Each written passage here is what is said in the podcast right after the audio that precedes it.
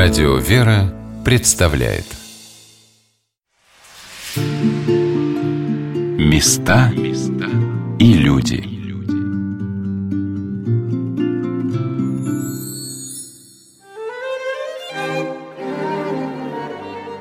Долгая дорога из Москвы заставила Федора Михайловича Достоевского и молодого философа Владимира Соловьева двое суток ехать от станции Сергиева в монастырь Оптина-Пустынь. Ночевали в деревенских избах, тряслись в ужасном экипаже, торопились успеть на сороковой день после кончины трехлетнего сынишки Федора Михайловича, умершего от эпилептического припадка.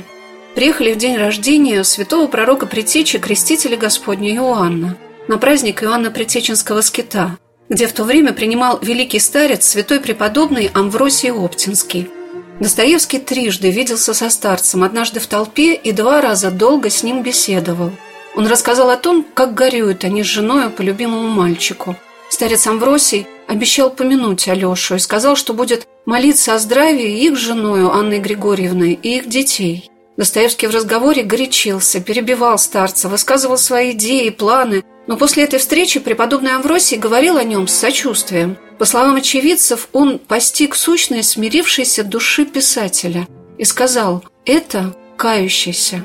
Слова преподобного со свойственной ему проницательностью наиболее точно отражают человека, о котором вот уже 140 лет, а в этом году отмечается и этот юбилей, после его кончины говорят, пишут, создают картины, скульптуры, снимают фильмы.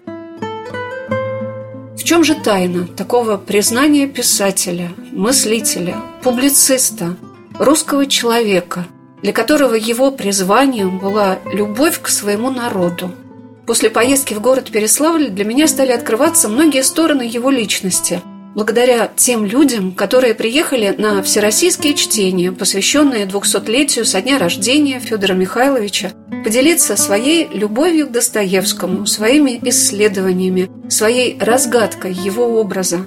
Множество тем поднималось на этих встречах, но мне все время хотелось спросить ученых о том, что они знают о человеке Достоевском, о котором один из его слушателей на литературных чтениях в Петербурге говорил так. «Никогда еще с тех пор не наблюдал я такой мертвой тишины в зале, такого полного поглощения душевной жизни тысячной толпы настроениями одного человека». Когда читал Достоевский, слушатель весь был в гипнотизирующей власти этого изможденного, невзрачного старичка – с пронзительным взглядом беспредметно уходивших куда-то вдаль глаз, горевших мистическим огнем. Во время беседы с почетным президентом Международного общества Достоевского Владимиром Николаевичем Захаровым я спросила его о том, каким человеком был Достоевский.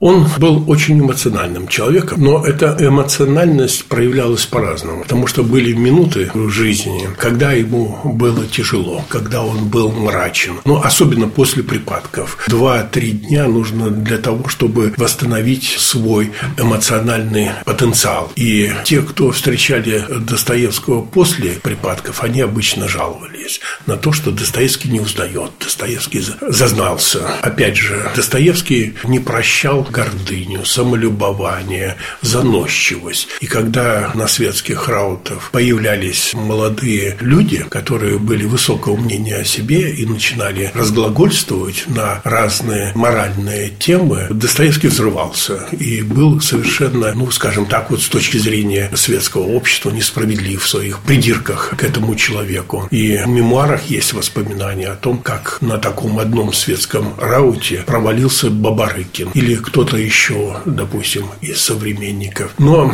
это такие обычные заурядные проявления личности, а Достоевский на самом деле был очень светлым человеком. Вот те, кто знает его близко, они, в общем-то, свидетельствуют о том, что для Достоевского был очень характерен такое поведение бытовое. Кто бы, допустим, не просил у него деньги, он всегда отдавал, помогал. Даже если у него у самого были сложные обстоятельства. Анна Григорьевна жаловалась на то, что придет человек, попросит деньги, Достоевский ему дает. Он, когда шел по улице, давал милостыню, которую просят, подавал всем на церковной паперте. Достоевский был такой щедрый человек. При том, что, конечно, до середины 70-х годов он жил с большими долгами. Он только накануне романа «Братья Карамазовы» с ними рассчитался. Накануне последнего романа. На послед... Да. Когда вспоминаешь о неисчислимом множестве образов, которые Достоевский вывел на страницах своих произведений, поражаешься не только масштабу личности писателя, но и безграничности его души, как он смог вместить в себя столько пережитых судеб. Но приоткрывается это в том, о чем говорили многие докладчики на чтениях, посвященных великому писателю, который считается самым читаемым в мире. Это его прилепленность к образу Господа Иисуса Христа, его любовь ко Христу и расширяла его сердце. Источник любви давал ему эту любовь каждому человеку.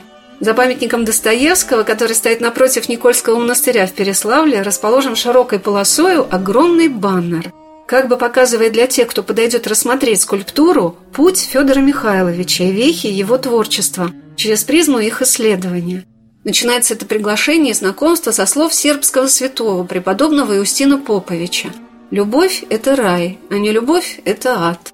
Достоевский говорит, главное – люби других, как себя, вот что главное. И это все, дальше ровно ничего не надо. Точно найдешь, как устроиться. Не запомнили слова многих замечательных ученых, священников и журналистов, приехавших в Переславль на этот общий праздник, среди которых главный редактор журнала «Неизвестная Сибирь» Игорь Труханов сказал о том, чем оказался им этот памятник очень близок. Когда речь заходит о памятниках, всегда думают, памятник, допустим, Достоевскому, был он в Переславле, не был он в Переславле. Но на самом деле Достоевский – это писатель, который очень многоголосый. Он полифоничный, в нем собрано огромное количество людей, личностей, которые иногда с собой спорят и так далее. Но вместе они создают, вот, в общем, какой-то такой оркестр о русской душе, можно сказать так. И в этом смысле как бы Достоевский созвучен каждому из нас. То есть мы находимся в резонансе с этим автором. И в этом его величие, и в этом его, наверное, вечность есть вот пока живет наша душа, жив и Достоевский, собственно говоря. И поэтому вот этот памятник мне как раз нравится тем, что он живой, теплый. Вот если на него вы посмотрите, там вы видите свечу Федора Михайловича в руках. И эта свеча, я думаю, что это символ вообще души человеческой. А человеческая душа, она в каждом присутствует. Я думаю, что это памятник, это памятник, скорее всего, нам всем, ну, воплощенный в Федоре Михайловиче. И поэтому не имеет значения география, там еще что-то такое. То есть формальности не имеет отношения, потому что нам он близок именно каким-то своим внутренним чувствам.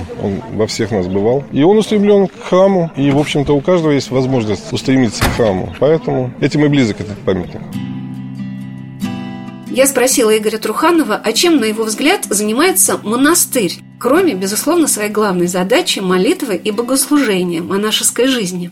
Да мне вообще кажется, что монастырь занимается прекрасными вещами, потому что это памятник Достоевского только один из каких-то фрагментов его деятельности. А то, что по масштабу, который происходит, мне кажется, что монастырь занимается возрождением России, фактически. И вот если бы это происходило повсеместно, я думаю, что мы могли бы быть спокойными за наше будущее, за наших детей, за то, что происходит в наших душах. Поэтому я считаю, что это как раз та деятельность, которая необходима сегодня очень сильно. Я вспомнила в этой связи слова автора памятника Федору Михайловичу Достоевскому, скульптора Сергея Юрьевича Бычкова, о том, что в наши дни именно в монастырях и храмах русская православная церковь является инициатором очень многих интересных проектов, чтений конференций, создания памятников, музеев. Ему давно хочется трудиться лишь под ее благодатным покровом, потому что все остальное ориентируется совсем в иную сторону, к другим силам. Помните, вот когда у нас в России христианство начиналось, монастыри были всем, то есть там и культура, и чтение, и духовный центр, и центр даже политический, то есть вот за благословением князья в монастыри ехали. И вот сейчас, наверное, дело к концу идет, я так понимаю, потому что это вот, в общем-то, возвращается. То есть то, что называют культурой там, вот, ну, как бы вот за стенками, я культурой уже не считаю. Мне там трудно, тяжело и вот совсем неинтересно. А здесь у нас вот все-таки то, вот, что важно, самое главное. Вот. Ну, что может быть для нас, русских, вот, главнее Достоевского, да? Найти его место в нашей современной, вот, сегодняшней жизни. И этим же, опять же, занимается монастырь. Я считаю, что это правильно. Наверное, дело не только в юбилее Федора Михайловича Достоевского. Шаг за шагом, идя за Христом, насельники монастырей все больше стараются принять под свое молитвенное покровительство все больше и больше людей, которые понимают, что в монастырях собрались не только те, кто строит и украшает храмы, но и заботятся о тех, кто в них придет, об их детях, о нашем будущем. И как никто понимает слова Достоевского о том, что красота спасет мир, если этот мир будет ценить и красоту человеческого сокровенного сердца. Я спросила матушку Игуменю Евстолию о том, чем наполнены сейчас монастырские будни – Наша обыденная жизнь, она проста и видимым образом может показаться скучна и обыкновенна. Но на самом деле, что отличает духовную жизнь, она происходит внутри, и вот внутри она постоянно бурлит. У нас много святынь, у нас много небесных покровителей, обители, и мы чувствуем их помощь. А чем больше мы живем вот в монастыре, тем вот я лично понимаю, что за какой неподъемный вообще труд мы взялись вот это вот отвоевать Царство Небесное внутри себя, это, ну, это не просто тяжело, а это тяжело, тяжело, тяжело и другой раз невыносимо. И вот когда мы изнемогаем, мы понимаем, что вот мы слабые, маленькие человечки, которые вот боремся с духовым злобой поднебесной, мы невольно обращаем взгляд на окружающих, на, ну, не только на святых отцов, а и на творчество, в частности, Федора Михайловича Достоевского. И его сострадание к человеку, и его понимание понимание сложности вот этой вот борьбы, оно, мне кажется, каждого укрепляет. Потому что это самое главное на самом деле. Борьба, борьба и борьба за внутреннего человека, борьба добра и зла в собственной душе и победа добра над злом. Многие участники всероссийских чтений, посвященных Федору Михайловичу Достоевскому, отмечали то, что город Переславль, некогда бывший городом столичным, в нем располагалась резиденция великого князя Ярослава Всеволодовича, Здесь родился святой благоверный князь Александр Невский, притягивает все самые передовые идеи. На его земле проходят знаковые и значимые события. Я спросила матушку, что ждет она от чтений еще большего проникновения вовнутрь себя, прежде всего, потому что хочется приближением к Достоевскому разбудить свою окаменелую душу тому, для чего строил всю свою жизнь, все свое творчество Федор Михайлович, к любви, к вере воскресшего Господа нашего Иисуса Христа и ко всемирной радости о Господе.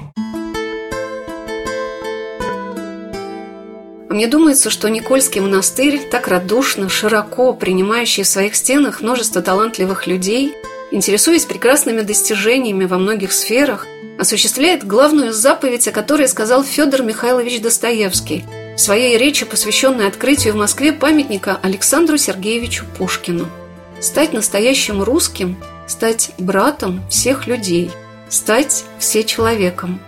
Владимир Николаевич Захаров объяснил это понятие у писателя – что для Достоевского все человек с большой буквы – это Христос, а с малой – христианин – вот Достоевский постоянно стремился к тому, чтобы восстановить человека в человеке, восстановить в человеке образ Божий. И для Достоевского это как бы высшая идея восстановления человека, которой он следовал в своем творчестве. Поэтому вот Достоевский так потрясает читателей, потому что пренебрежительное отношение даже к такому плохому, последнему человеку, герою, оступившемуся, у Достоевского невозможно. У Достоевского у каждого есть возможность стать другим, преобразиться. Достоевский вдохновляет, воодушевляет читателя. Это откровение.